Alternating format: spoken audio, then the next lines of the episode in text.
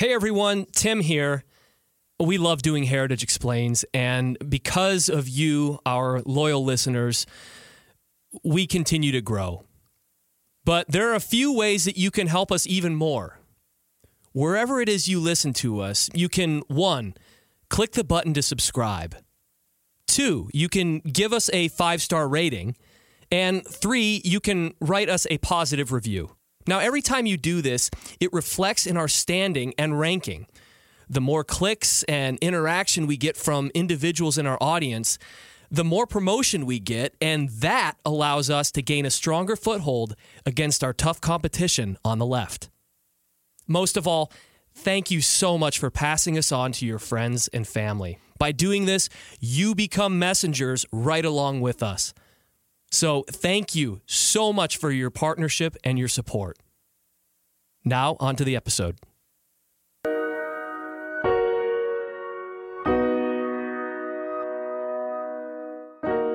From the Heritage Foundation, I'm Tim Doescher, and this is Heritage Explains.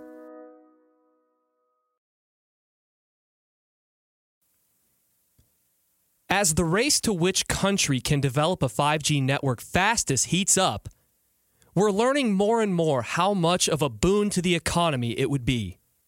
Here's Brent Skorup on this podcast talking about the U.S. and why it's important to continue to push forward to win the race. The U.S. is head and shoulders above everyone else when it comes to an apps economy and, and apps jobs and, and Uber and Lyft and, and all these mobile companies that we're familiar with, almost all of them are based in the U.S. And so that's that's why this race, the 5G, is is is a term. There comes a benefit from being the first, from being the ones that induce all the innovators to come to your country and design apps for your country. He's right. Since that episode aired in late 2018, we're reading all sorts of estimates that the winner of the 5G race would see anywhere from a half a trillion to a trillion dollars of additional investment in the economy. In other words, whoever's first to 5G will be in Fat City.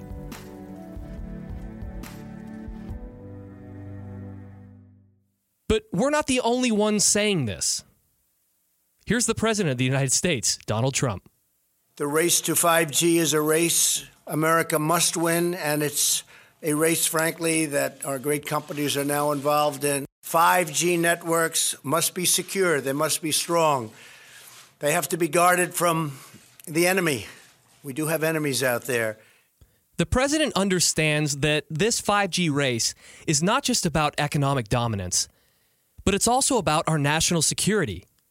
Given how much we've talked about China on this podcast, it should come as no surprise that they are one of our biggest competitors in this race.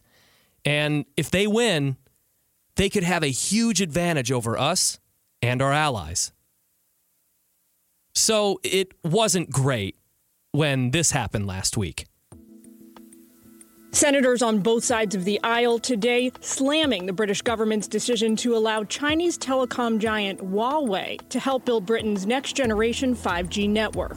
Democrats warning the Chinese owned company presents a direct threat to America and its allies. Republicans like Tom Cotton going a step further, warning the Chinese Communist Party will now have a foothold to conduct pervasive espionage on British society. Prime Minister Boris Johnson's decision to welcome Huawei comes after a year long campaign by the White House to get the UK to follow America's lead and ban Chinese equipment. So, what are the consequences when you're in a race like this and one of your teammates starts running the wrong way? What the United Kingdom did, outside of its own kind of security risk that it's assuming, really does set the conditions for the Chinese Communist government to secure a strategic stronghold in the European continent that I think would have been unimaginable just even two years ago. Klon Kitchen is a senior research fellow for science, technology, and national security here at the Heritage Foundation.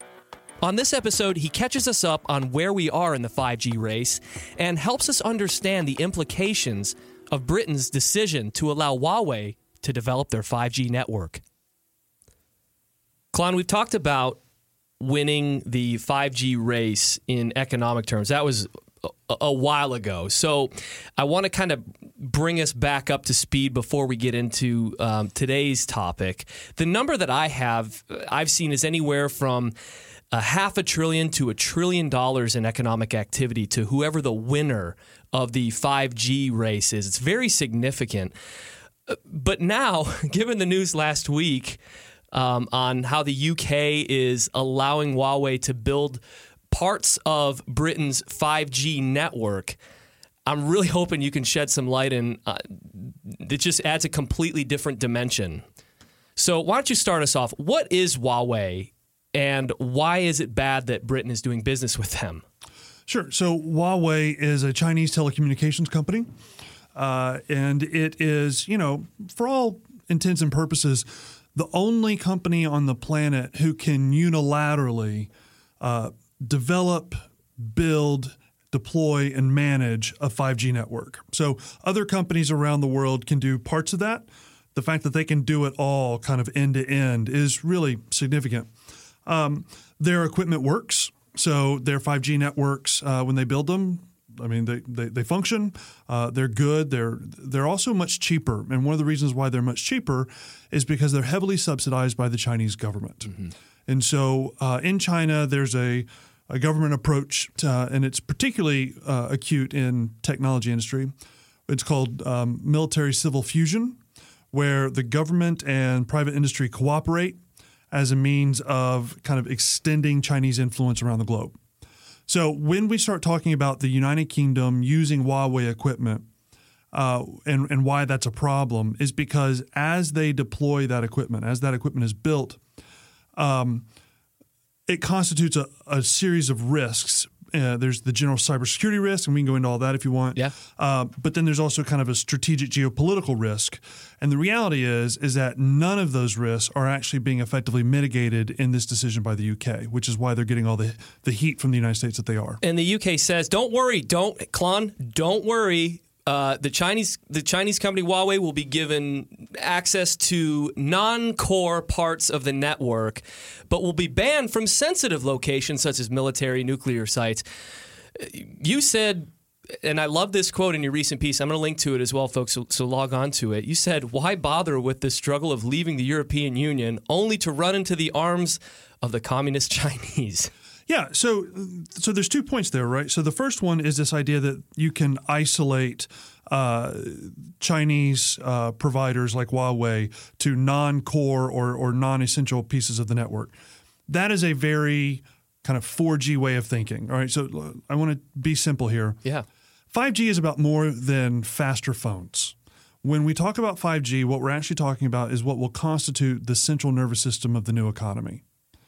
And so, um, one of the things that enables the um, kind of speed and data throughput improvements on 5G over 4G is the fact that um, in previous iterations of the wireless network, it was divided into kind of three big categories. There was the core, which is uh, where a lot of the com- computing happens. There's the cloud, which is the space in between, and then there's the edge. So that's where you and I are using our phones out there in the wild, right? right?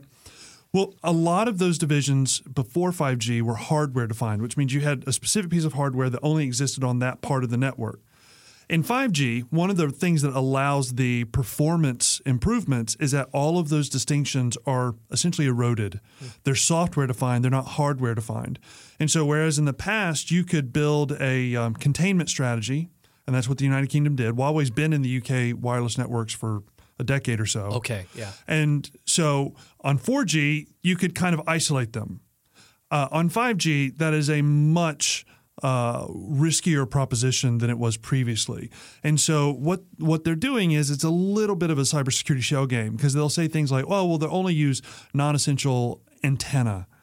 Well, again, there's a lot of data that bounces off of that antenna, and the full complement of what 5G is going to be able to do, and more importantly, how it might be exploited, isn't fully understood yet. And so they're essentially making a cosmic bet that they're going to be able to um, forestall one of the globe's premier cybersecurity threats. So this is a a cost saving measure from the UK? They see this as a cheap, viable way to spread 5G throughout the nation. Then I, I assume. Yeah, that's well. I mean, look, and it's true.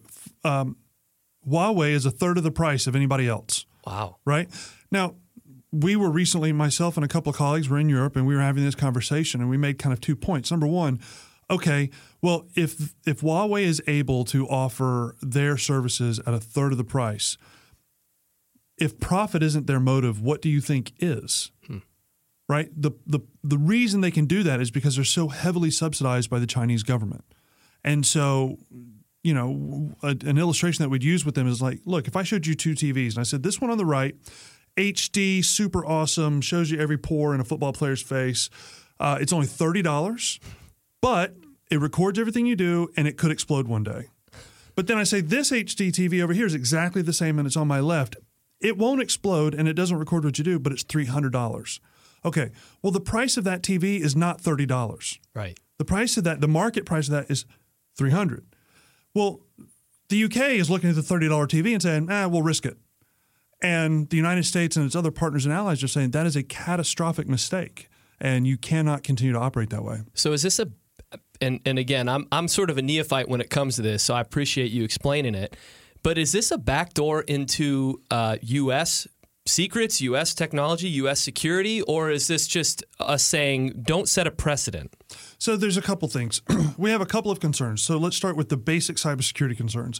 So Huawei is known uh, to have some significant cybersecurity vulnerabilities. Their stuff just leaks like a sieve, right? Huh. Some of that's just part of this stuff. I mean, there's always problems. So Huawei's no different in that sense. But um, the United Kingdom already has a dedicated agency for assessing the threat of Huawei being in their 4G wireless networks, which tells you everything you need to know. Right.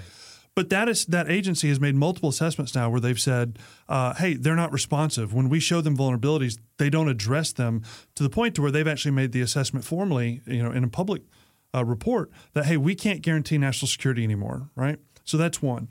Um, two, there's the broader geostrategic security side of this, where even if Huawei were able to secure all of their networks tomorrow, you still have the problem of Chinese law, which says any information that touches or is collected upon or in any other way, you know, lands on a Chinese company's networks, even a Chinese company that's operating in the United Kingdom, that information is considered Chinese information by Beijing. Wow. It must be exfiltrated back to the Chinese and it must be made available to the Chinese intelligence service.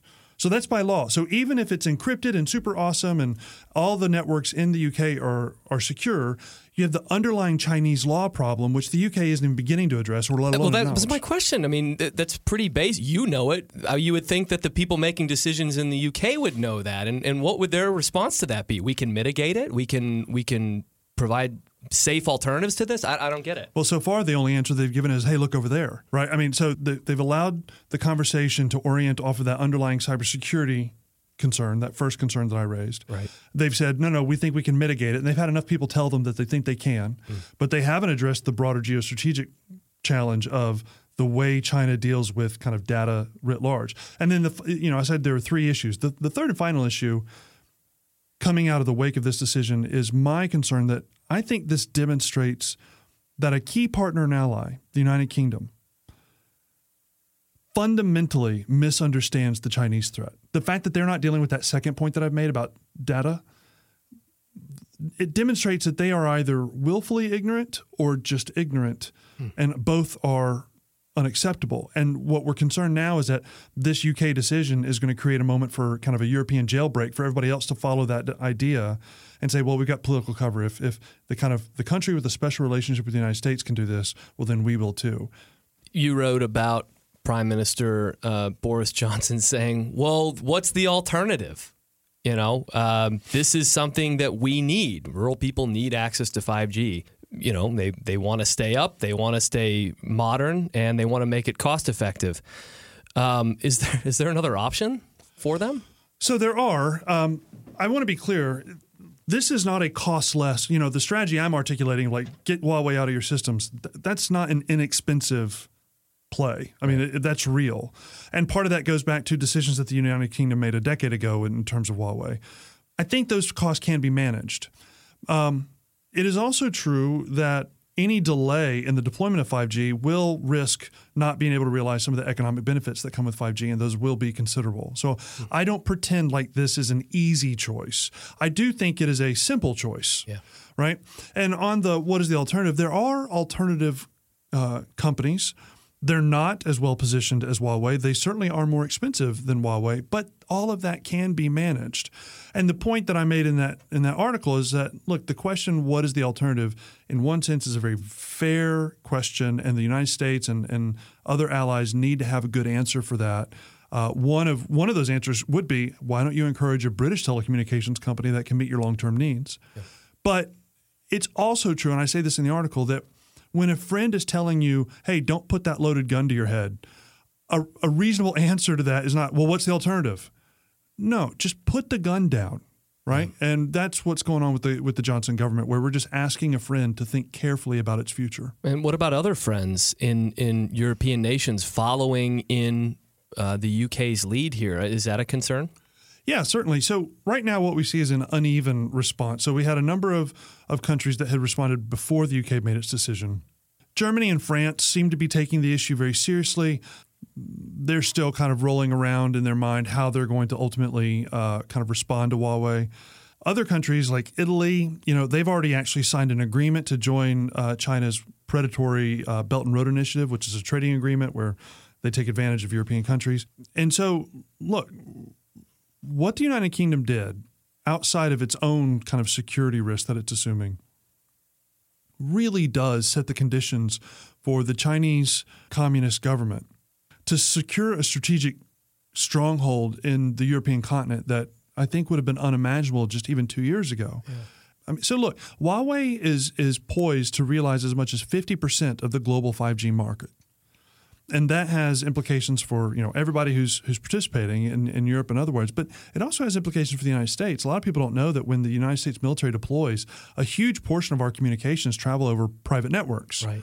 And so if we're operating globally and a significant portion of that global network infrastructure is run by the Chinese, well, that exposes not only our data to um, you know potential risk, but also their ability to maybe throttle down this network speeds and prevent us from being able to do the type of warfare that we've grown accustomed to. Yeah, you're seeing stories pop up all over the news right now about how the U.S. is falling behind in developing our 5G network as compared to China, and and you know you alluded to the fact that it's well it's pretty easy when you have a communist government that that subsidizes everything and and takes no prisoners when it comes to um, developing networks all over the world. My question then, and and we can end with this one, um, unless you say something really really interesting, and then I'll follow up. But I promise we'll end with this one. I just want to know: Is the U.S. so far behind that we can't catch up? Okay, so no. So in terms of the actual technology, we're not behind, right? So we we have the Chinese don't know anything that we don't know. In fact, they stole most of what we know. That's how they got to where they are. So we're not behind in that sense. But because we're taking more, because we've decided that they won't participate in our networks, and because there's not a kind of trusted U.S. company uh, that can unilaterally do this, you know, um, we're pulling together um, a, a, host of, of of policies and of opportunities to deploy 5G in a secure, fast way. And there's a lot of conversations that go into this in terms of which spectrum do we use and all that kind of stuff. But the yeah, bottom wonky stuff. yeah, yeah, exactly. But the bottom line is, is I'm not worried about the U.S.'s competitiveness on this issue.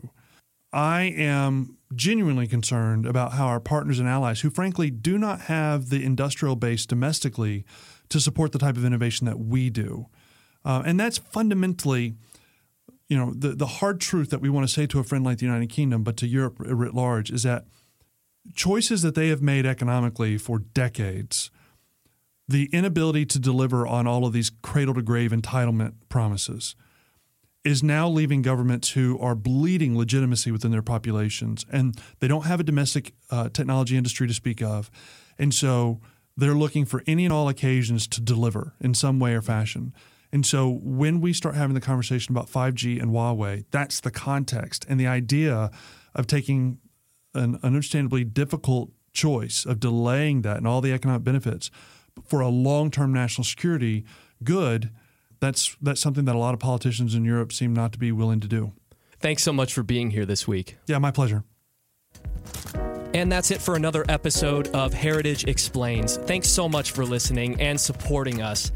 I've linked to Klon's work as well as our previous episode on 5G in the show notes. So if you'd like, you can keep the fun going by logging on. Remember, you can always email us at managingeditor at heritage.org. We'd love to hear from you. And don't forget to leave us a five star rating and a comment. Or more importantly, go ahead and share us with your friends and family. I'll be back next week for a roundup on Brexit. Heritage Explains is produced by Michelle Cordero and Tim Doescher, with editing by Thalia Rampersad.